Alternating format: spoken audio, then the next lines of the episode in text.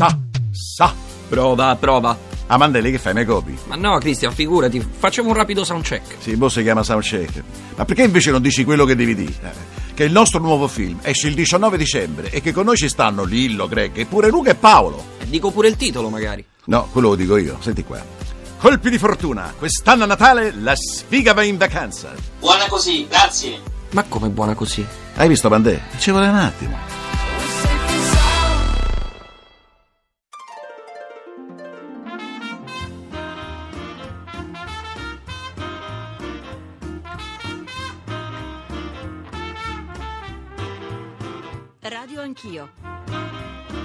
L'attualità in diretta con gli ascoltatori. Conduce Ruggero Po. Buongiorno a tutti, 11 dicembre, in Parlamento è il giorno della fiducia, della verifica sulla stabilità del governo Letta dopo l'abbandono delle larghe intese da parte di Forza Italia e dopo l'arrivo di Matteo Renzi alla guida del Partito Democratico. Il Presidente del Consiglio parla ora alla Camera, nel pomeriggio parla al Senato, noi siamo collegati con Montecitorio, con la sede della Camera dei Deputati, dove c'è Gavino Moretti. Moretti, buongiorno. Buongiorno Ruggero e un saluto agli ascoltatori. Si ha minuti prenderà la parola il Presidente del Consiglio Letta, ovviamente c'è molta attesa, i parlamentari stanno entrando adesso un po' alla spicciolata in aula, stanno prendendo posto e quindi tra pochi minuti ci sarà l'intervento del Premier. Ecco, prima di entrare in aula, eh, rimaniamo un attimo fuori da Montecitorio. Eh, sono giorni difficili, sono annunciate manifestazioni, com'è lo stato fuori dalla- dal palazzo? Ma intanto non c'è stata, eh, si era ipotizzato una manifestazione fin davanti alla Camera e non ci sarà oggi, quindi c'è un clima comunque normale, disteso, alla fine si temevano più tensioni, quindi si prevede un dibattito relativamente tranquillo, insomma almeno per quanto riguarda il clima abbiamo assistito a giorni di tensione molto molto più tesi mm, in passato quando ad esempio si arrivò all'elezione del capo dello Stato, oggi sembra una giornata relativamente tranquilla, forse vis- proprio perché c'era stata molta preoccupazione nelle ore precedenti. Quindi una bella mattina di sole romano che attende questo passaggio parlamentare. Per quanto riguarda il clima politico, invece, eh, aiutiamo gli ascoltatori a capire gli scenari nei quali si svolgono eh, le comunicazioni del Presidente Letta e quindi nel quali si svolgerà il voto di fiducia. Che cosa, perché c'è bisogno di questa verifica, Let- eh, Gavino?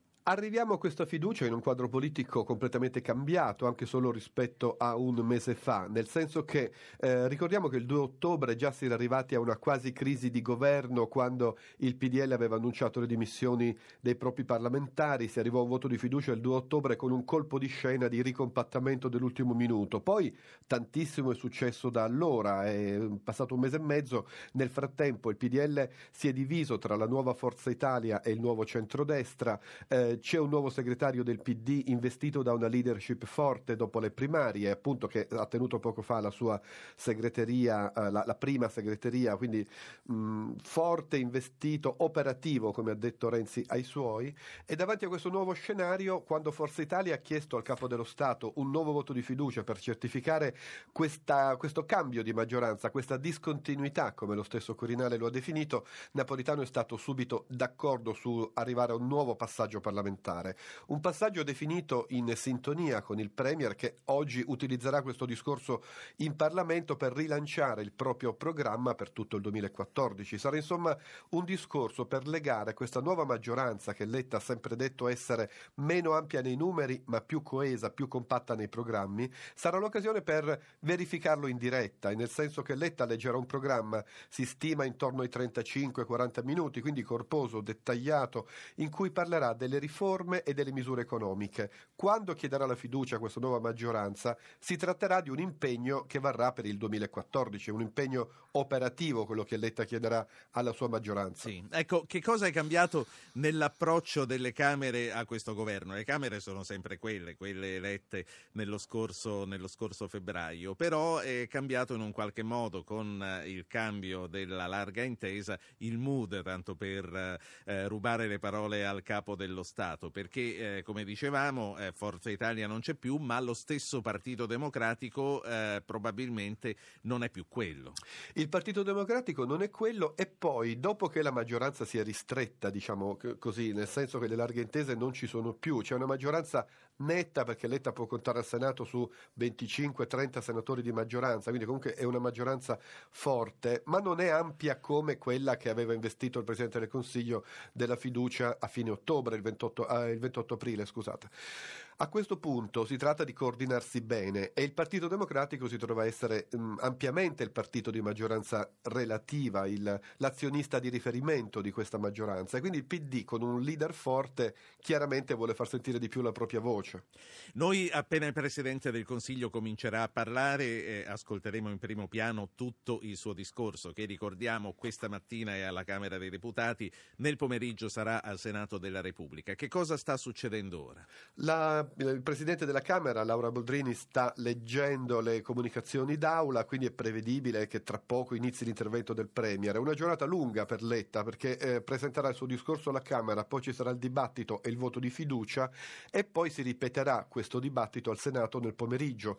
L'idea del Presidente del Consiglio, concordata con Napolitano, è stata quella di concentrare questo dibattito, cioè farlo in maniera approfondita in una sola giornata per perdere il meno tempo possibile in quei lunghi dibattiti, in passato abbiamo assistito a lunghi dibattiti, lunghi confronti, sì. discorso del Premier, fiducia il giorno dopo, invece si è arrivati di comune accordo a concentrare il dibattito in un'unica giornata per dare l'idea che l'esecutivo ripartiva subito a occuparsi di riforme del proprio programma. Infatti si parla, dovrebbe essere ormai acclarato, Letta potrebbe dirlo um, nel suo discorso, di un Consiglio dei Ministri che prenderà diversi, varerà diversi provvedimenti dopo questa nuova, ecco. nuova fiducia. Allora, io ricordo ai nostri nostri ascoltatori che per quanto riguarda Radio 1 noi seguiremo il discorso eh, del Presidente Letta, poi continuerà Start dalle 10.35 in poi e poi ci sarà il pomeriggio. Eh, noi, ehm, dunque, sbaglio o... Ha preso la parola Letta. Ecco, allora ascoltiamolo, dopodiché riprenderemo la, il confronto con gli ascoltatori e con i giornalisti a commentare. Enrico Letta, ascoltiamolo in primo Dopo piano. tanti sacrifici a ripartire. È nostro compito, anzi è nostro obbligo, anche generazionale, guidarla in questa ricostruzione. Essere qui per me è un privilegio e un dovere insieme, perché questo è il Parlamento della Repubblica, perché le istituzioni esigono rispetto, lo esigono sempre e lo esigono a maggior ragione in un tempo così amaro, nel quale sempre più spesso si tenta di immiserire quest'Aula con parole e azioni illegittime. Sono parole e azioni figlie di una cultura politica che mette all'indice i giornalisti, avalla la violenza, vuole fare macerie degli edifici stessi della democrazia rappresentativa.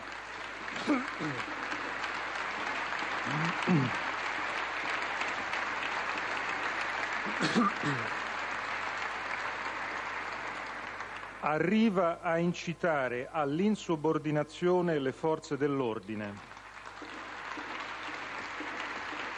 Forze dell'ordine, forze dell'ordine che invece io qui voglio ringraziare davanti a voi e al Paese i valori repubblicani che dimostrano ogni giorno.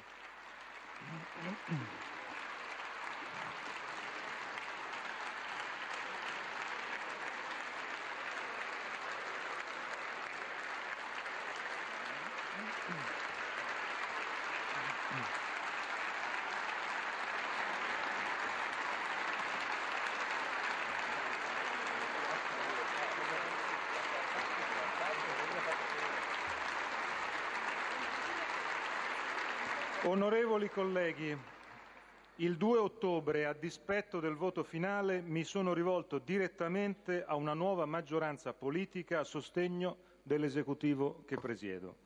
Una maggioranza meno larga nei numeri, più coesa negli intenti. Una maggioranza che ha dimostrato di essere tale con il voto di fiducia al Senato sulla legge di stabilità. Oggi ciò che vi chiedo è di confermare quella fiducia, per segnare anche formalmente una discontinuità per distinguere per bene tra un prima e un dopo. Il prima lo conoscete, lo conosciamo, rivendico la positività dell'esperienza di questi mesi e l'impegno a lavorare con dedizione, nonostante le intimidazioni quotidiane, gli out-out, le minacce dalle quali ho scelto di tenere per quanto possibile in questi mesi il governo al riparo.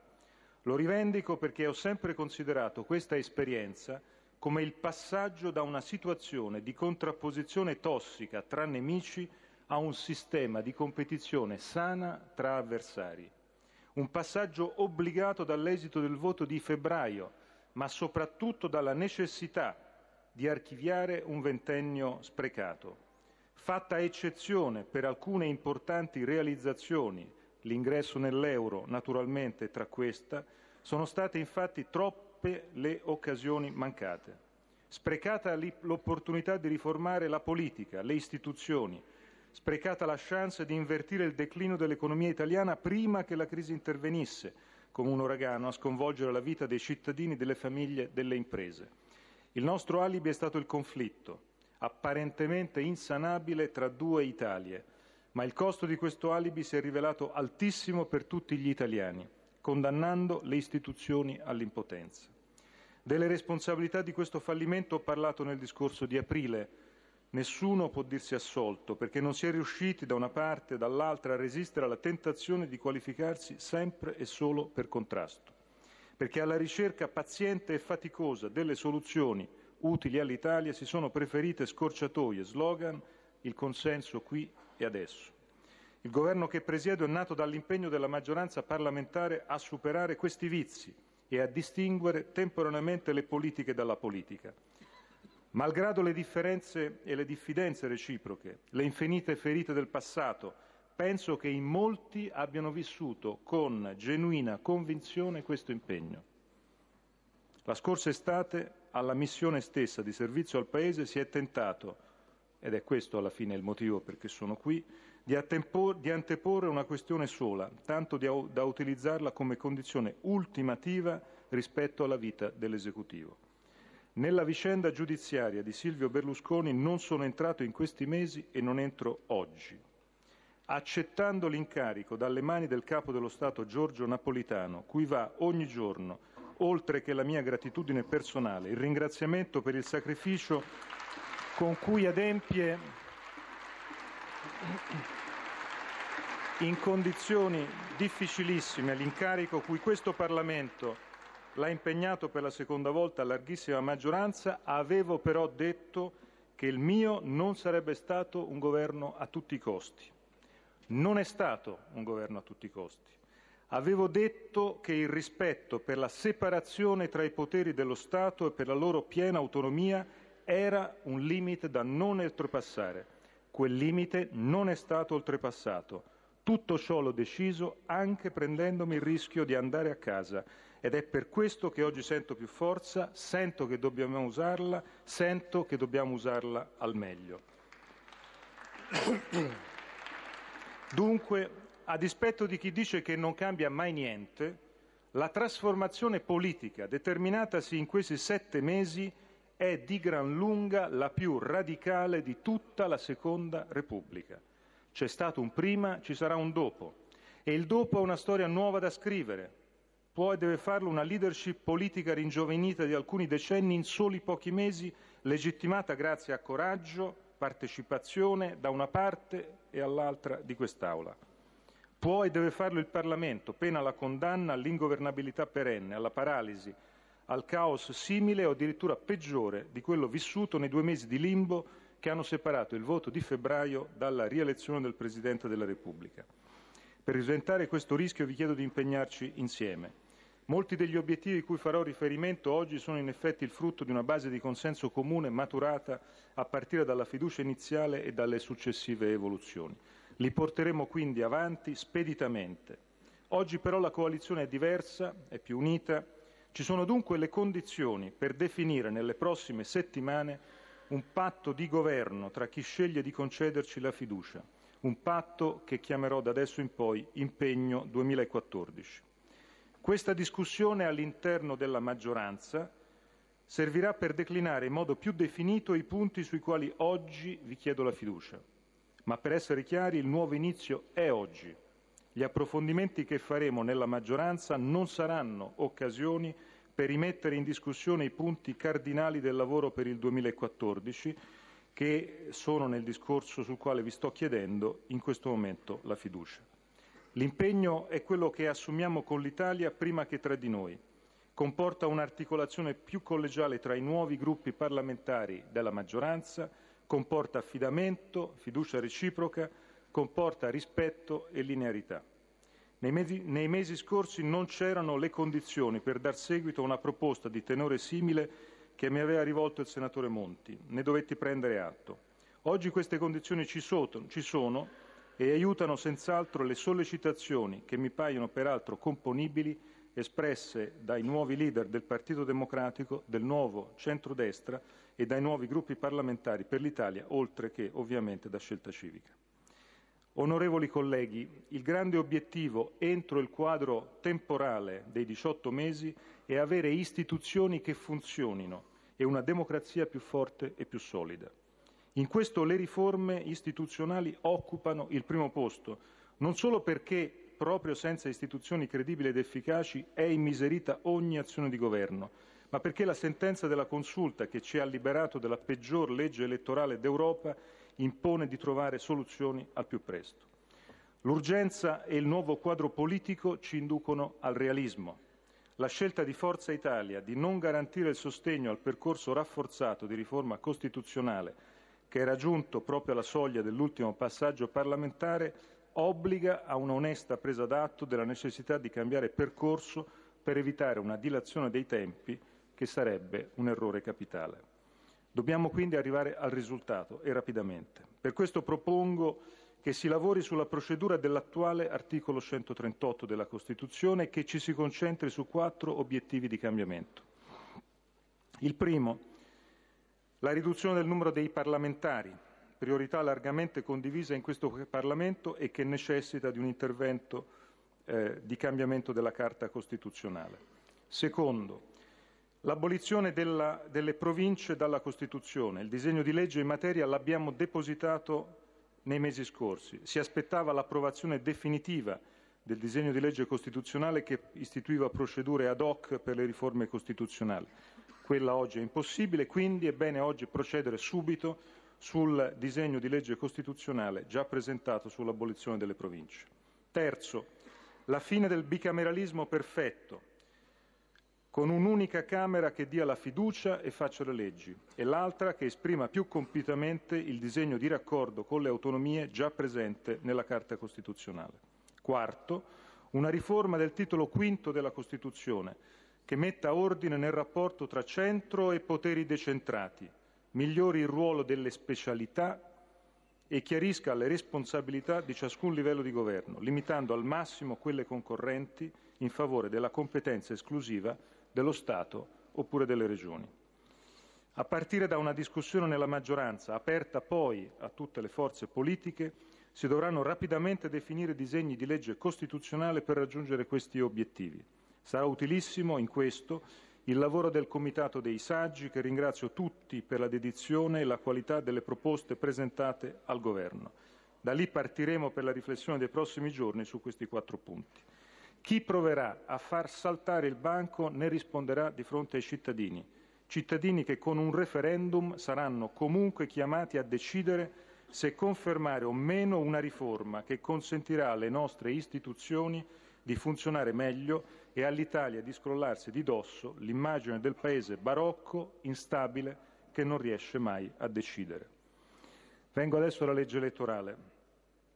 Mi concentro su due aspetti. Primo, Essa deve evitare un eccesso di frazionamento della rappresentanza che ci condannerebbe all'ingovernabilità. Come ha ammonito il Presidente Napolitano, la democrazia dell'alternanza è un obiettivo irrinunciabile e ci impone di orientarci verso meccanismi maggioritari. Secondo, finalmente sono state cancellate le liste bloccate, negazione di ogni criterio di merito e rappresentanza, inno alla cooptazione. È fondamentale ora facilitare le scelte dei cittadini e creare un legame il più diretto possibile tra elettori e il loro eletto.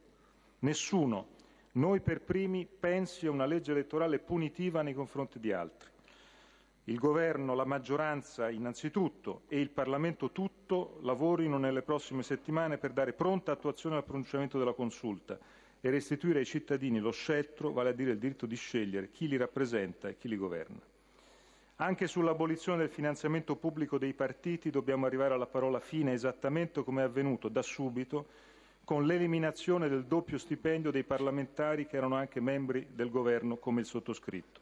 L'avevo promesso nel discorso di nascita dell'esecutivo e l'abbiamo fatta il giorno dopo.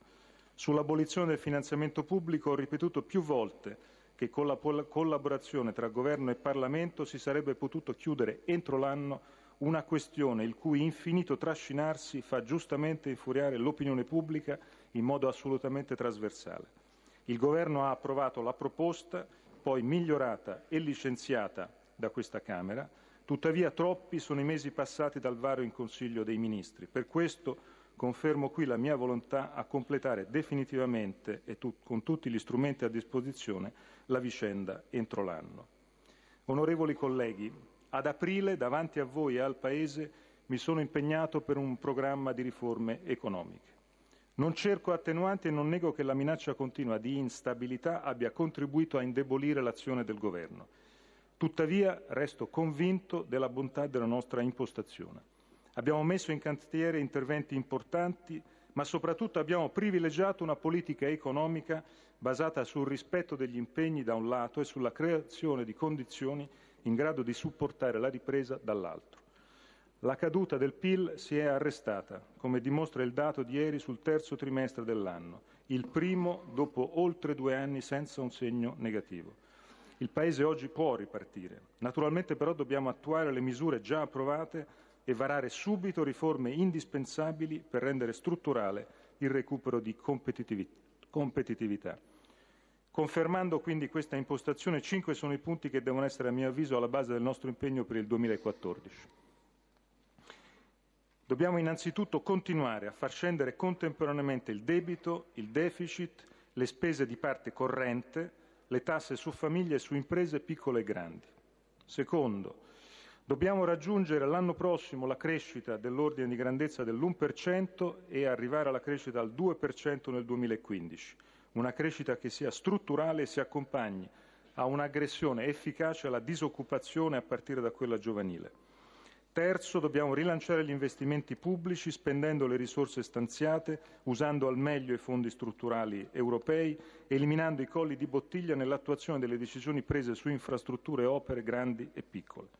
Quarto, dobbiamo aggiornare le nostre politiche di competitività industriale a sostegno di imprese, in particolare piccole e medie, affinché siano sempre più innovative, digitalizzate e internazionalizzate. Quinto, dobbiamo creare un clima più favorevole agli investimenti attraverso il piano Destinazione Italia, con le sburocratizzazioni, l'apertura dei mercati, le semplificazioni, in particolare dei codici del lavoro e di quello fiscale, le riforme della giustizia civile. Il 2014, dicevo, sarà il primo anno col segno più dopo il buio della crisi. È un risultato non scontato. Pur con molte difficoltà possiamo incassare il dividendo della stabilità, senza il quale avremmo avuto certamente un innalzamento dei tassi di interesse che a loro volta avrebbero strangolato la crescita.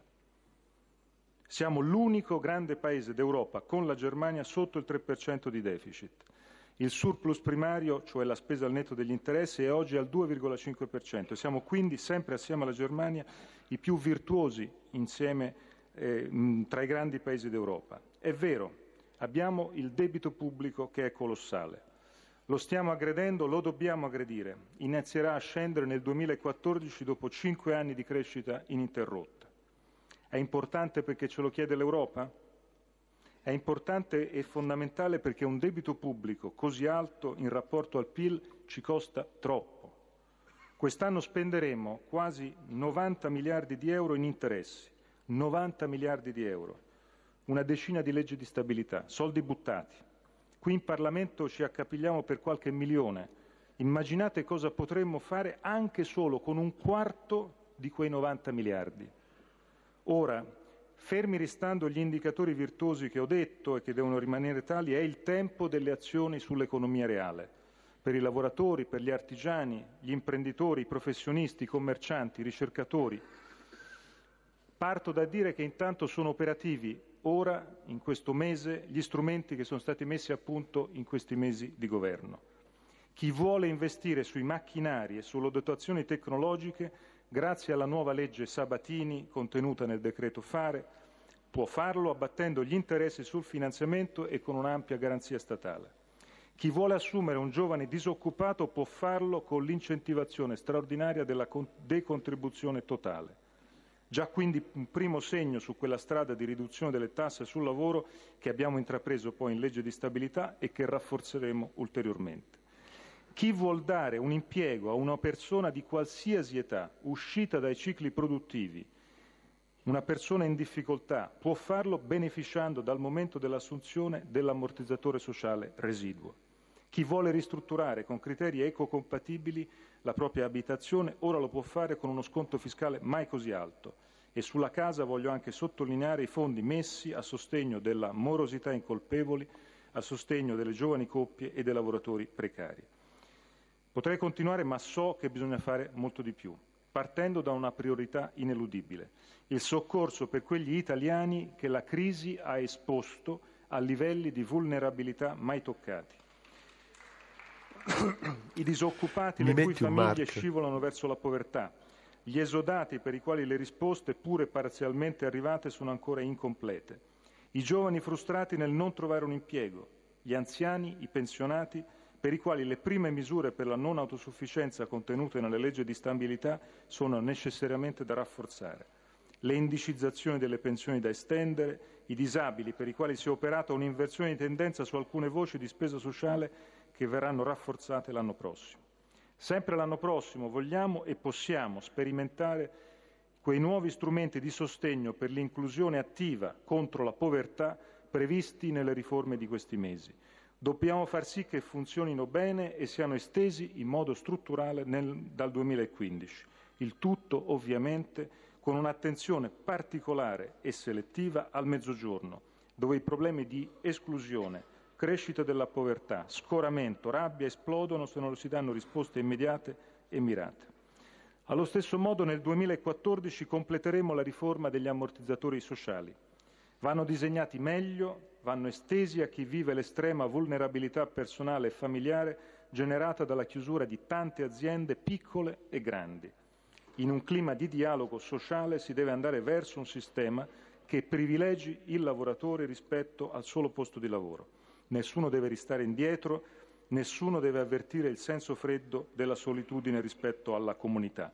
Ed è proprio quella parola comunità che vi chiedo di rilanciare con forza. Il ruolo dei corpi intermedi, dell'associazionismo, del volontariato, la forza economica e di competitività delle donne che oggi non valorizziamo come dovremmo e soprattutto come servirebbe. Per questo Dopo aver attivato in questi mesi le forme di incentivazione previste dalle misure a favore dell'occupazione femminile, il 2014 sarà l'anno delle misure sulla conciliazione lavoro-famiglia, alle quali stiamo già preparando, delle quali stiamo già preparando i contenuti. L'Italia è quindi e deve essere una comunità, non mi stancherò mai di ripeterlo. L'Italia è capacità di impresa, innovazione, dedizione, fierezza del lavoro. Siamo la quinta potenza manifatturiera del mondo, la seconda in Europa. Tra le prime 20 filiere industriali in Europa, 10 sono tedesche e 6 sono italiane. Abbiamo la seconda agricoltura europea per valore aggiunto. Il nostro export cresce, si rinnova, trova, trova nuovi mercati. Siamo uno dei pochi grandi paesi al mondo a presentare stabilmente un surplus commerciale strutturale nel manifatturiero. Stiamo quindi reagendo. Non dobbiamo rinunciare a usare i nostri talenti, e in particolare le tre risorse più importanti. Il nostro capitale umano, innanzitutto, cioè le persone, puntando sull'istruzione dei giovani e sulla ricerca. In secondo luogo, la bellezza e la cultura, puntando sul turismo, sull'ambiente, sulla grande occasione dell'Expo, sulla vitalità e la, la creatività. Terzo, le imprese. È vero che abbiamo perso in questo ventennio molta capacità industriale anche nei servizi ma molta ce n'è ancora e molta possiamo recuperarne. Partiamo dalle ragazze e dai ragazzi. Il primo gennaio prende avvio la garanzia per i giovani. Il nuovo strumento che a giugno è stato approvato, per l'Italia è una grande sfida, ci sono le risorse, tutto è pronto, adesso va attuato dal primo gennaio. Abbiamo riportato e vogliamo ridare istruzione e ricerca in cima alle priorità. Prima con il decreto l'istruzione riparte e nei prossimi mesi con tre impegni concreti. Anzitutto un piano da attuare entro marzo di interventi per rilanciare l'università e la ricerca, mettendo al centro studenti e qualità del sistema, potenziamento della valutazione, nuove regole per il finanziamento degli atenei e la contribuzione studentesca, costo standard per studente, diritto allo studio da rafforzare. In secondo luogo una costituente della scuola, da concludere entro giugno, per adottare gli interventi con gli obiettivi precisi. I ragazzi devono diplomarsi prima con competenze migliori, un orientamento più chiaro sulle future scelte professionali di formazione superiore. Gli insegnanti devono avere opportunità di formazione adeguate e regole di reclutamento e carriera stabili, basate su trasparenza e merito. Il ciclo di istruzione deve iniziare per tutti con la scuola dell'infanzia, che è un diritto dei bambini e uno strumento per favorire la conciliazione famiglia-lavoro e le pari opportunità.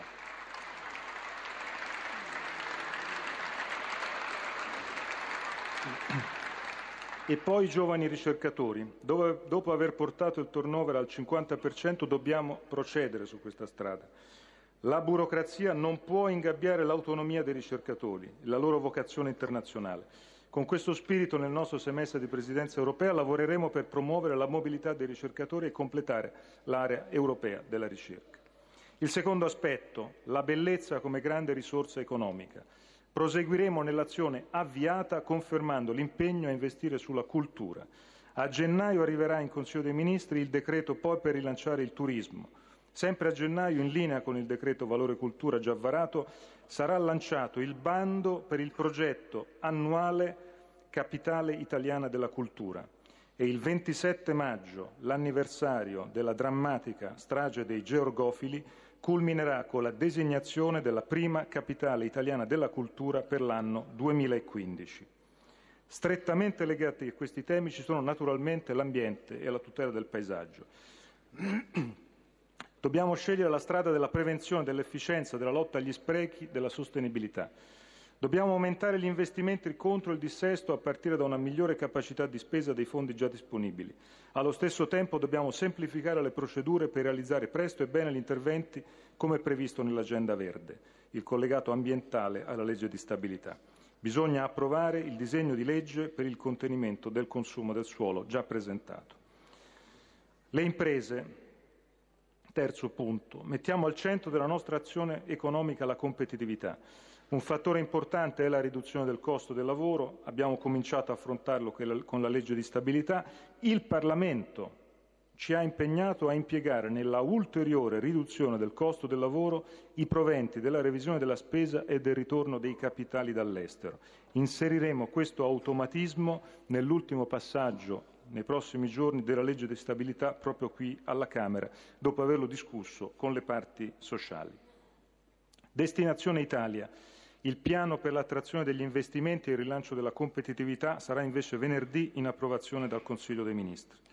Vogliamo dare agli investitori e agli imprenditori certezza delle procedure, certezza dei tempi, anche della giustizia, certezza sul fisco. Il tutto per abolire o semplificare procedure inutili per modernizzare l'intera pubblica amministrazione. All'interno del piano ci saranno un credito d'imposta per la ricerca e fondi per incentivare la digitalizzazione delle piccole e medie imprese. Ancora venerdì interverremo con Destinazione Italia anche su un altro dei fattori frenanti della competitività, ovvero l'alto costo dell'energia. Una riduzione di 600 milioni di euro sulle bollette che si somma a quella già prevista dal decreto fare. Per rilanciare la competitività del nostro sistema c'è anche bisogno che lo Stato in alcuni campi sia in grado di giocare bene il proprio ruolo non certo alla vecchia maniera, ma con un uso efficace e moderno dei nuovi strumenti in campo, con una riflessione a largo spettro per evitare di perdere asset preziosi e per concentrare risorse su operazioni di sistema e opportunità da non perdere, sia a casa sia sui mercati europei ed esteri. Su questo mi aspetto importanti contributi dalla discussione sul contratto di governo che ho già chiamato impegno 2014. A completamento della legge di stabilità e di destinazione Italia, il Governo ha poi lanciato, ne abbiamo già parlato, un piano di dismissioni. Il primo blocco già presentato vale tra i 10 e i 12 miliardi di euro che andranno in gran parte a riduzione del debito. Lo sappiamo, quello delle dismissioni è un tema sensibile. Troppi sono stati gli errori del passato. Voglio rassicurarvi, nessuno di noi si, si sogna di svendere per fare cassa. Io credo profondamente nel ruolo dello Stato, ma credo anche che lo Stato, per essere credibile e funzionante, non debba occuparsi di tutto. L'arrivo di capitali privati può essere il momento di svolta per iniettare risorse fresche, rilanciare la produzione e garantire lo sviluppo delle aziende coinvolte. Il caso è esempio di Fincantieri di Sace che trarranno dalla valorizzazione risorse fresche per il loro sviluppo. Il prossimo anno, nell'ambito del secondo tempo di questo piano di dismissioni, e ripeto, stiamo parlando di dismissione di quote, non di controllo, studieremo con l'azienda e con i sindacati l'apertura del capitale di Poste e di altre aziende e la partecipazione dei lavoratori all'azionariato, permettendo loro rappresentanza negli organi societari. È un'esperienza unica, un tentativo, ne parleremo insieme, quella che voglio lanciare qui è una proposta, è il tentativo di sperimentare in Italia la Mitbestimmung tedesca, destinato a influenzare in meglio le relazioni industriali, la partecipazione dei lavoratori e il modello di impresa nel nostro Paese.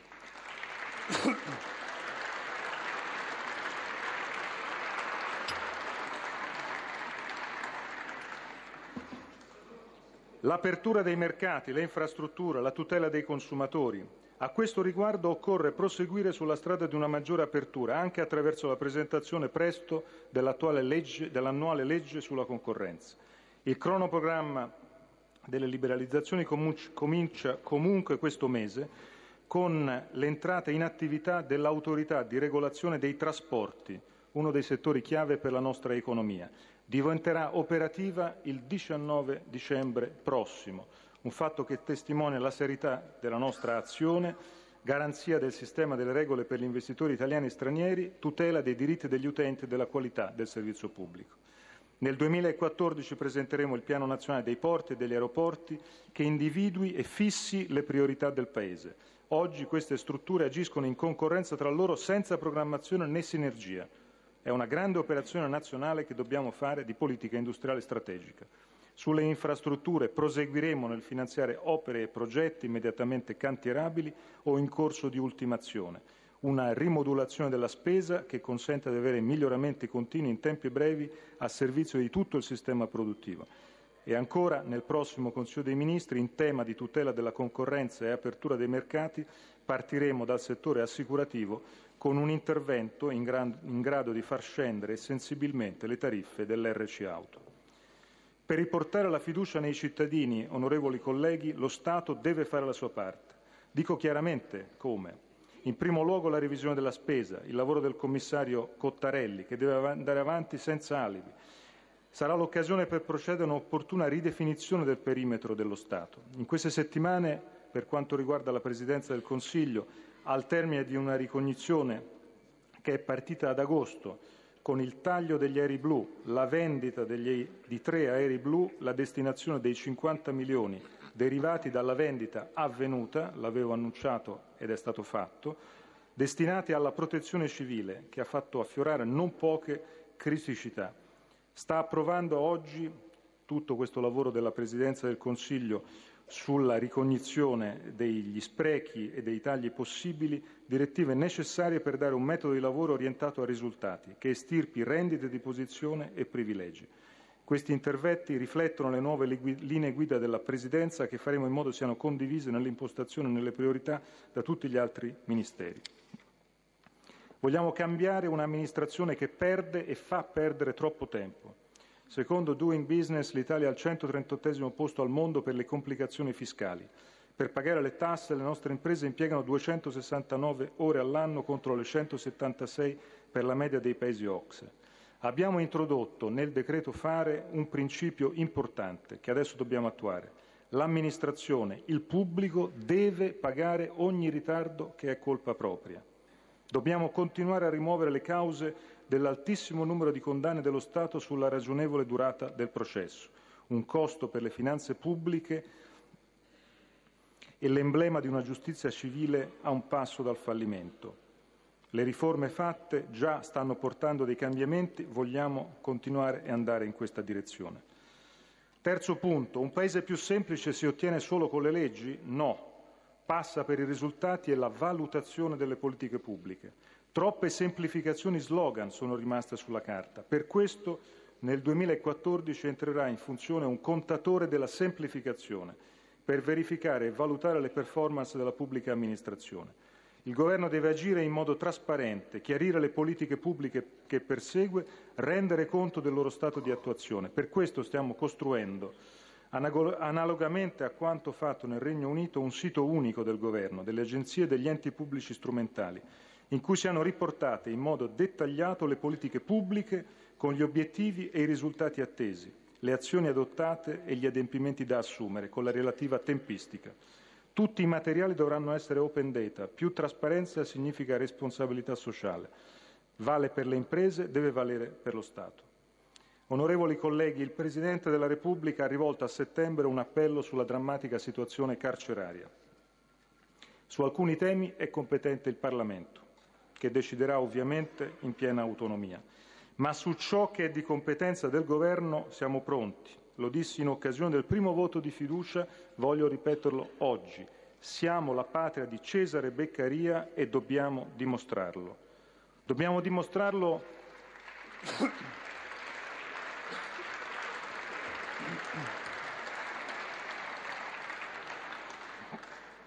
Dobbiamo dimostrarlo anche nella lotta contro la corruzione e contro le mafie. Quanti comuni sono stati sciolti negli ultimi anni per infiltrazioni mafiose?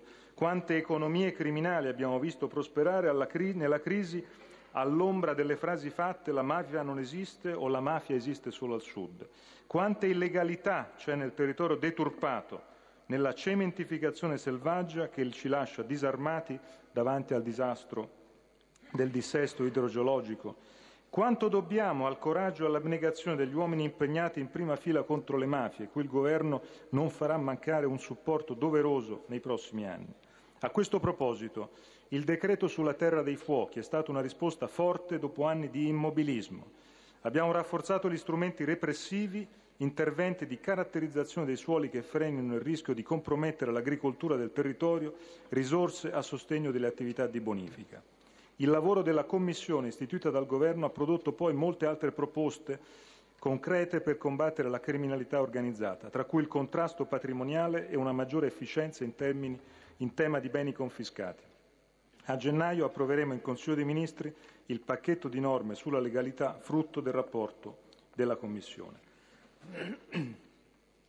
Onorevoli colleghi, oggi vorrei che tracciassimo una linea. Di qua chi ama l'Europa, ne riconosce le contraddizioni, vuole riformarla, non delega ad altri la responsabilità di provare a farlo, sa che senza l'Unione Europea ripiombiamo nel Medioevo.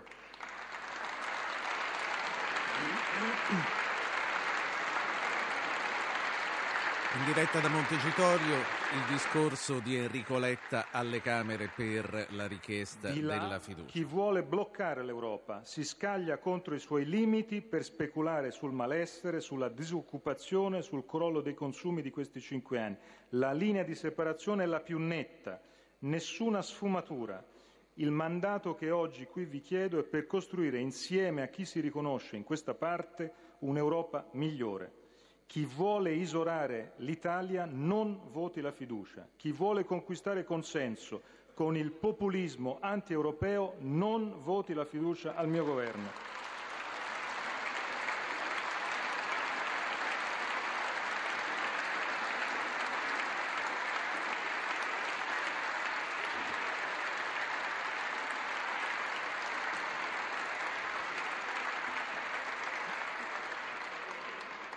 Colleghi, la caratteristica distintiva dei populisti è inventare sempre un nemico contro il quale scaricare l'indignazione, trasformarla in conflitto, serve alla fine per nascondere la debolezza o l'inconsistenza della propria proposta, serve a evitare di dover rispondere con credibilità e serietà delle proprie azioni.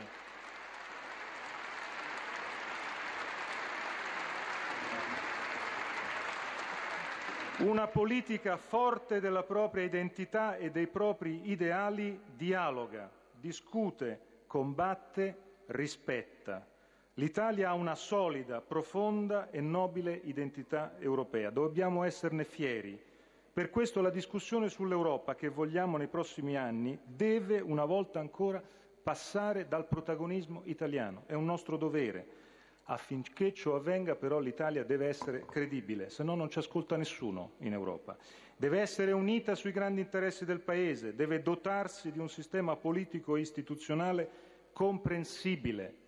Quanto tempo ho passato in questi sette mesi a spiegare le cose di casa nostra, fuori dai nostri confini, e forse quanto poco successo ho avuto. Trasparente, in grado di decidere, Affinché ciò avvenga, dunque, l'Italia deve avere i conti in ordine, come oggi accade, e lo ricordiamo a tutti, anche ad alcuni tecnocrati di Bruxelles, fare le riforme come nel 2014 deve accadere. Per sei mesi da luglio saremo alla guida dell'Europa in una delle epoche più tormentate della storia europea. Un'Europa assediata ovunque da forze populiste e xenofobe. Un'Europa finora incapace di liberarsi delle sue storture, per la quale per la prima volta da molto tempo nessuno è in grado di, di prevedere una prospettiva da qui a un decennio. Voglio fare qui insieme a voi un esercizio. Proviamo a vedere, in questa logica del decennio, com'era la situazione 10, 20 o 30 anni fa e com'è oggi. Nel 1983, 30 anni fa, il traguardo c'era dopo dieci anni, era quello del mercato unico, era quello delle quattro libertà, dell'Europa di Jacques Delors del 1992. Fu realizzato dieci anni dopo. Nel 1993, vent'anni fa, qual era l'obiettivo dei dieci anni? Era il progetto dell'Unione economica e monetaria, che poi nel decennio successivo si è realizzata. Nel 2003, dieci anni fa, qual era il progetto dieci anni dopo? Era quello dell'allargamento, della riunificazione delle due Europe, tanto che oggi, nel 2013, raccontiamolo sempre a tutti quelli che parlano male dell'Europa, semestre di presidenza è guidato da un paese che era 25 anni fa Unione Sovietica. Questo è il segno del successo dell'Unione Europea.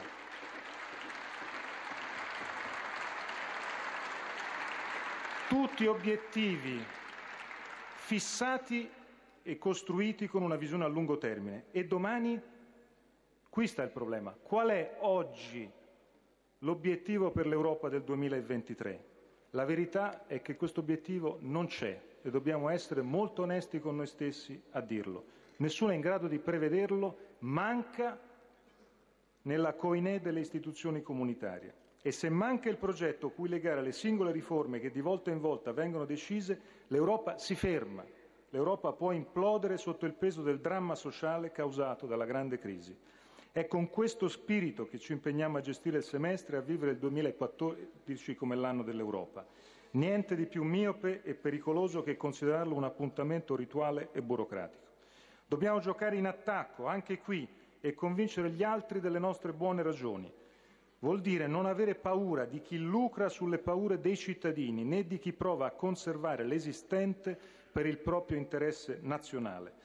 Vuol dire parlare alle opinioni pubbliche dei grandi paesi che fanno resistenza e ripetere con credibilità e in ogni occasione che senza l'Europa non si salva nessuno, nemmeno i paesi e il paese più grande dell'Unione Europea. Per questo vi propongo qui quattro obiettivi concreti. Il primo, impegnarsi a realizzare subito, a partire dal Consiglio europeo del 19 e 20 dicembre, senza ritardi, una vera unione bancaria. So che non è un tema, come si suol dire, accattivante, quello dell'unione bancaria. So che non scatena i cuori e non scatena passioni. Ma se avessimo avuto l'unione bancaria negli ultimi cinque anni non ci sarebbero state le crisi che hanno fatto buttare via ai contribuenti e agli Stati europei decine e decine di miliardi. Servirà per abbassare il costo del credito a imprese e famiglie, servirà a impedire nuove crisi del settore bancario, servirà anche a lavorare perché si eviti quella instabilità sui mercati finanziari che tanti danni ci ha fatto e che continua se vedo il tasso di cambio dell'euro di stamattina. Il secondo, lottare per dare alla zona euro una capacità finanziaria che incentivi gli Stati membri a compiere l'ultimo miglio delle riforme, li renda più resistenti agli shock economici Se questo passo avanti verso una vera solidarietà europea sarà compiuto, allora non avremo timore di considerare la creazione di intese contrattuali per le riforme strutturali e lavoreremo affinché esse si chiamino contratti per la crescita, volontari e collegati a incentivi finanziari. Terzo, spingere per un governo più equilibrato dell'Unione economica e monetaria e per politiche più convincenti per la lotta alla disoccupazione, specie giovanile, a partire dall'importante vertice intergovernativo sul lavoro della prossima primavera che dopo Berlino 3 luglio e Parigi 11 novembre si terrà proprio a Roma. Quarto, interpretare la nostra Presidenza, e questo è il punto più importante, come quella che chiude la legislatura 2000 2009-2014 della crisi e della sola austerità e che apre la legislatura 2014-2019 della stabilità e della crescita in Europa e quindi anche in Italia. Il nostro semestre di Presidenza deve essere l'occasione per dare nuova energia a un'Europa che oggi ha le batterie scariche. Vogliamo ridisegnare una strategia economica per l'Europa che dopo l'austerity punti su innovazione, spazio europeo della ricerca, tecnologie verdi, investimenti nei settori e nelle competenze del futuro, politiche per il manifatturiero. L'Europa esce dalla trappola della stagnazione solo se torna a crescere. Vogliamo parlare dell'Europa che guarda al mondo dopo anni di introversione. Il grande progetto deve essere quello dell'Europa unita quello, onorevoli colleghi, di cui, insieme alla Presidente Boldrini, ieri abbiamo avvertito la drammatica mancanza a Johannesburg, quando nell'evento forse più suggestivo di questo decennio, noi europei c'eravamo tutti, tutti, ma i protagonisti sono stati altri. Oltre a Mandela e al suo Sudafrica, il mondo ha ascoltato gli Stati Uniti, la Cina, l'India, il Brasile. E noi europei, divisi, e perché divisi, siamo stati silenti e attori non protagonisti. Il messaggio di ieri è sferzante. Non abbiamo, noi europei, più tempo, il mondo cambia e cambia senza aspettarci. Vi ricordiamo che siamo sempre collegati con la Camera dei Deputati. Enrico Letta sta facendo le comunicazioni per la richiesta della fiducia. Interrompiamo un paio di minuti per la pubblicità e poi riprendiamo. Radio 1 Rai, Radio Anch'io eh, riprende la diretta della lunga giornata parlamentare. Oggi è la giornata della, fiducia, della fiducia e la giornata della eh, verifica del governo. Il Presidente del Consiglio Letta ha parlato per circa 50 minuti alla Camera dei Deputati dove ora è cominciato il dibattito. Poi nel pomeriggio parlerà al Senato. Radio 1 Rai seguirà tutta la giornata informandovi minuto per minuto. Alla Camera dei Deputati c'è il nostro inviato Gavino Moretti.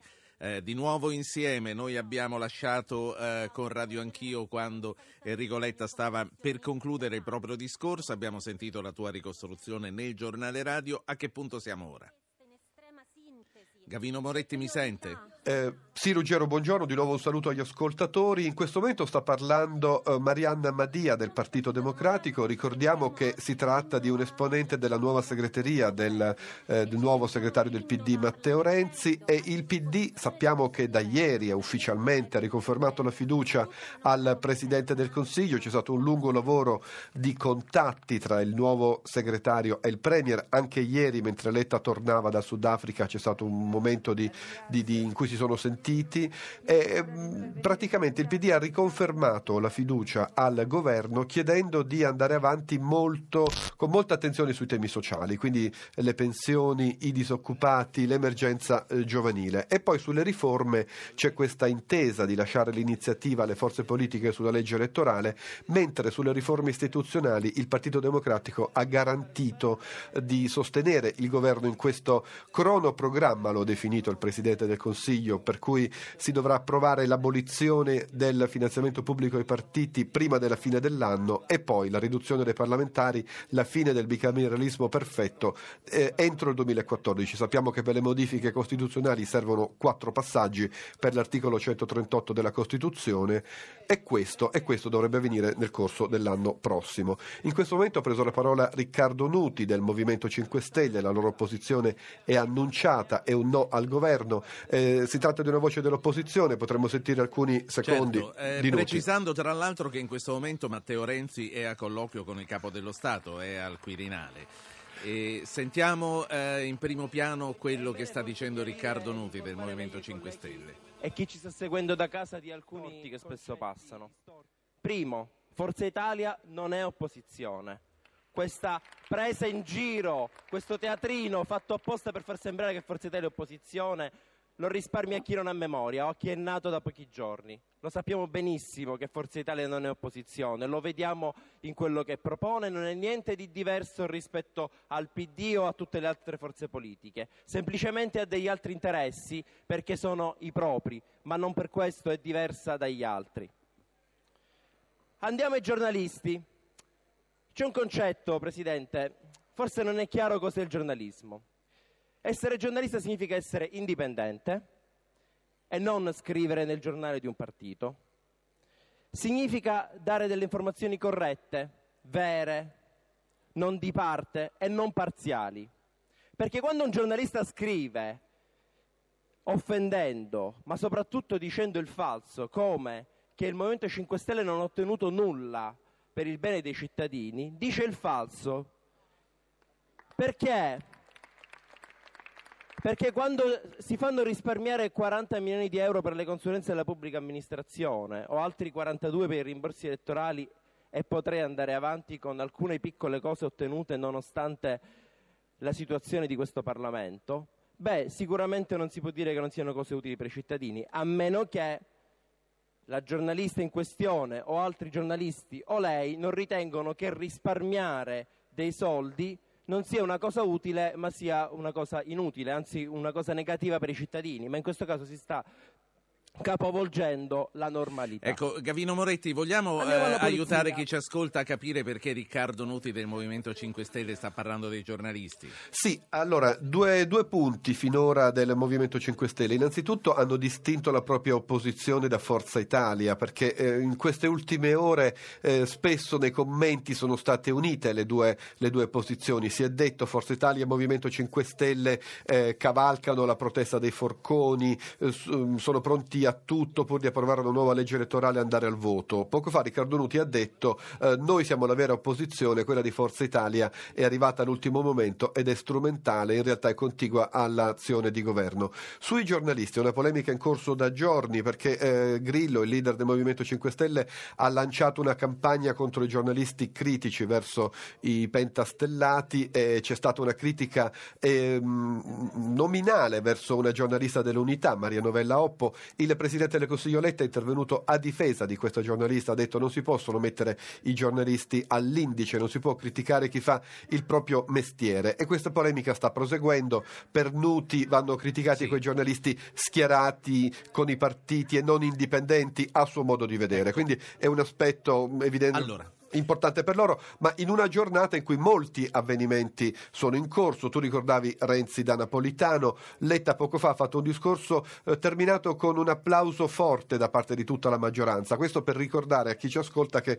eh, Letta sta chiedendo un voto di fiducia a una maggioranza più stretta nei numeri rispetto alle larghe intese di fine aprile, ma che probabilmente sarà più coesa sul programma perché è un programma Sì. concordato con tutte le forze di governo. Allora, eh, il nostro dibattito continua, noi vi ricordiamo che la staffetta con, eh, di Radio 1 continuerà con Start che comincerà alle 10.35 con eh, Lorenzo Opice e il dibattito continua con i primi commenti a caldo sul discorso di Enrico Letta e su quello che eh, eh, è il dibattito che continua con Claudio Tito che il capo, è un giornalista Non c'è più. O siamo collegati con Claudio Tito? No, lo richiamiamo subito. Quindi noi vogliamo ricominciare con eh, Claudio Tito e con i commenti dei giornalisti. E per quanto riguarda i punti economici, Gavino Moretti, che il Presidente del Consiglio ha affrontato annunciando quello che sarà il 2014.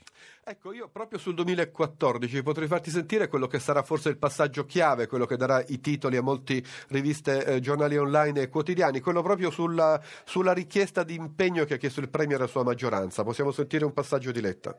Oggi però la coalizione è diversa, è più unita. Ci sono dunque le condizioni per definire nelle prossime settimane un patto di governo tra chi sceglie di concederci la fiducia, un patto che chiamerò da adesso in poi impegno 2014. Ecco, impegno sì. 2014 sarà il titolo. Per quanto riguarda l'economia... Eh, ti, vorrei, ti, vorrei, interrompere, vorrei dare a questo punto la parola a Claudio Tito, che è il caporedattore politico della Repubblica, al quale vorrei chiedere un primo commento a quelli che sono stati i 50 minuti di Enrico Letta alla Camera. Buongiorno Tito. Buongiorno, buongiorno a tutti.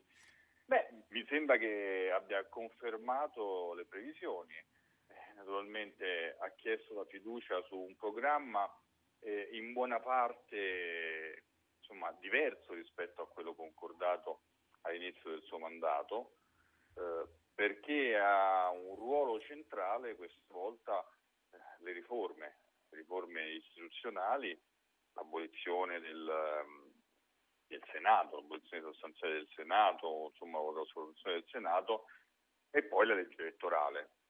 Non è sceso nei, nei particolari, questo eh, il fatto che non abbia specificato il tipo eh, di riforma elettorale, di legge elettorale, questo diciamo, mi sembra un, una scelta concordata con Matteo Renzi, perché al momento anche il Presidente del Consiglio mi sembra orientato a, a lasciare al nuovo segretario del PD eh, dire, lo spazio di manovra di concordare per concordare con la maggioranza e anche con le altre forze politiche eh, la riforma da, insomma, da tentare, almeno da tentare da qui a maggio prossimo. Ecco, per quanto riguarda la legge elettorale, invece si è sentito un eh, certo rammarico, direi anche parole dure, per il lavoro dei saggi che è finito su un binario morto.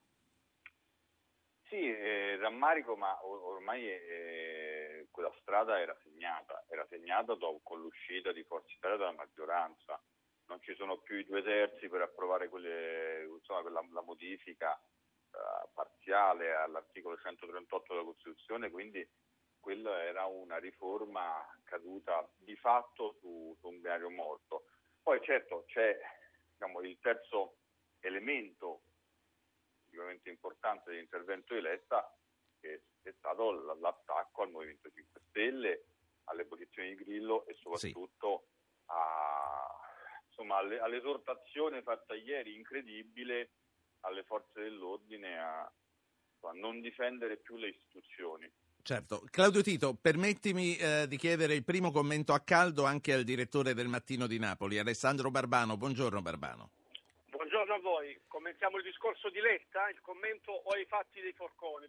no, il commento, eh, il commento, intanto ai, al discorso di Letta e poi eh, lo inquadriamo in quello che sta succedendo a tutto attorno. Ma mi sembra che Letta abbia mh, espresso, io ne ho sentito una parte del discorso, ma quella in cui parlava della sfida europea mi è parsa molto eh, molto razionale, molto realistica e saggia. Eh, Letta è consapevole che occorre rimettere in discussione alcune regole del patto europeo, ma per farlo ci sono due condizioni fondamentali. La prima è quella, dice Letta, di tornare a essere un paese credibile e questo tutto sommato è, è parzialmente vero, nel senso che l'Italia ancora eh, diciamo, agli occhi di alcuni partner non si presenta con le credenziali per poter mettere sul tavolo le sue idee. Però forse deve anche fare un po' di più la voce grossa e soprattutto non fare la voce grossa abbagliando al vento, ma cercando delle alleanze nuove, perché è evidente che il patto europeo si può cambiare non in un giorno, non in un mese, ma nell'arco di alcuni anni e di alcuni passaggi chiave che Letta ha indicato, per esempio con riferimento al completamento dell'unione bancaria, alle politiche del lavoro. Probabilmente eh, eh, la, la, sfida dell'Italia è, è più complessa di quanto non lasciano intendere eh, approcci di tipo populistico e quindi Letta ne è consapevole. E si gioca sicuramente sul, sul terreno europeo perché non basterà certo il taglio dei costi della politica e qualche piccola riforma torna, a far tornare a crescere un paese eh, in un equilibrio in cui eh, l'euro di fatto Sì. ha, pe- ha penalizzato i paesi più deboli come l'Italia. Una, una riflessione che vorrei chiedere a tutte e due. Certo le riforme, certo l'Europa, eh, Letta comunque che forse non a caso al suo fianco, oltre al vice premier, aveva il ministro del lavoro, ha rivendicato azioni concrete sull'economia reale e ha rivendicato azioni sull'impiego, sugli, scontri, sugli sconti fiscali, sull'inclusione attiva dei lavoratori che sono stati espulsi dal sistema. Eh, ci sono le condizioni per credergli? Lo chiedo a Barbano e poi a Tito. Sì, brevemente. Eh, in Europa oggi ci sono solo parzialmente, in Italia eh, ancor meno, ma è chiaro che bisogna sperare in questa nuova sinistra e nella sua capacità eh, di, di rompere eh, il patto consociativo e collaterale che eh, blinda il paese sulle rendite di posizione. Occorre sperare che il welfare sia ridiscusso, cambiato radicalmente, perché la vera palla al piede del paese è questo welfare e il mercato del lavoro che ci vede unici in Europa a tenere 15 milioni di posizioni garantite e ormai peraltro garantite parzialmente e 7-8 milioni di posizioni senza alcuna garanzia. Claudio Tito. Ma eh, guarda, io penso che nelle intenzioni eh, eh, Enrico Letta debba essere assolutamente creduto. Eh, del resto, se non, non, um, proviamo a effettuare una svolta, soprattutto per quanto riguarda la crescita del mercato del lavoro, la disoccupazione giovanile, eh, questo paese è destinato a morire. Eh, ho qualche dubbio sulla possibilità che una vera rivoluzione da questo punto di vista possa essere compiuta in un solo anno, perché eh, Letta ha parlato di un programma per il 2014 e soprattutto possa essere compiuta con una maggioranza che in parte al Senato non è amplissima e eh, dall'altra parte diciamo, è una maggioranza che nonostante l'uscita di Silvio Berlusconi resta comunque una Sì. maggioranza piuttosto composita.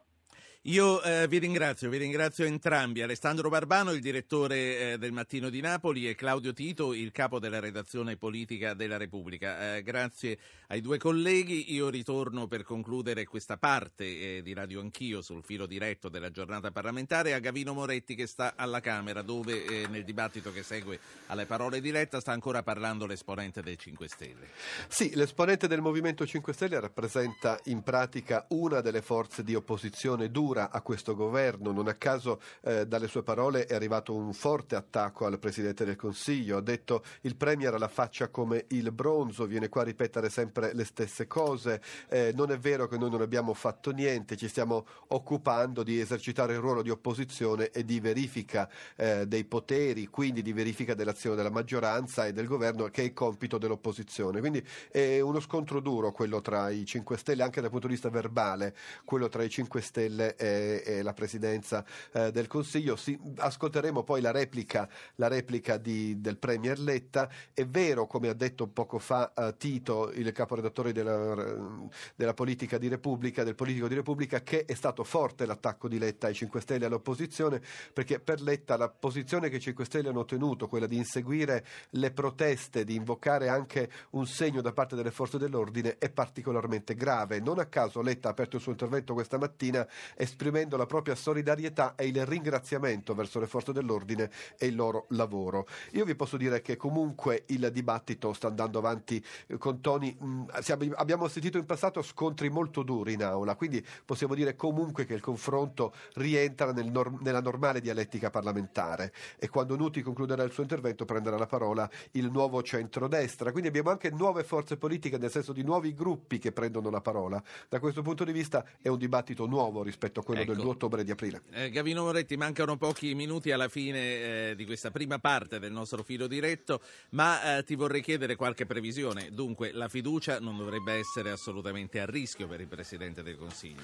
La fiducia non è a rischio in particolare alla Camera dove da solo il Partito Democratico praticamente ha la maggioranza. Sarà interessante vedere i numeri al Senato perché in passato sono arrivati anche alcuni voti in più quando Letta ha chiesto la fiducia sulla legge di stabilità eh, e c'era già stata la rottura tra Forza Italia e Nuovo Centrodestra. Sarà interessante vedere il sostegno questa sera al Senato, ma è scontata la fiducia oggi. Si vedrà come andrà avanti questo programma che Letta ha detto di voler definire con le forze di maggioranza, questo patto di coalizione e probabilmente avremo altre occasioni per verificare la tenuta di questa maggioranza a partire da gennaio. Per quanto riguarda il nostro cronoprogramma, quindi eh, il timing degli interventi di oggi, si è detto la mattina tutta alla Camera, il pomeriggio comincerà il Senato. Quali sono le scansioni temporali?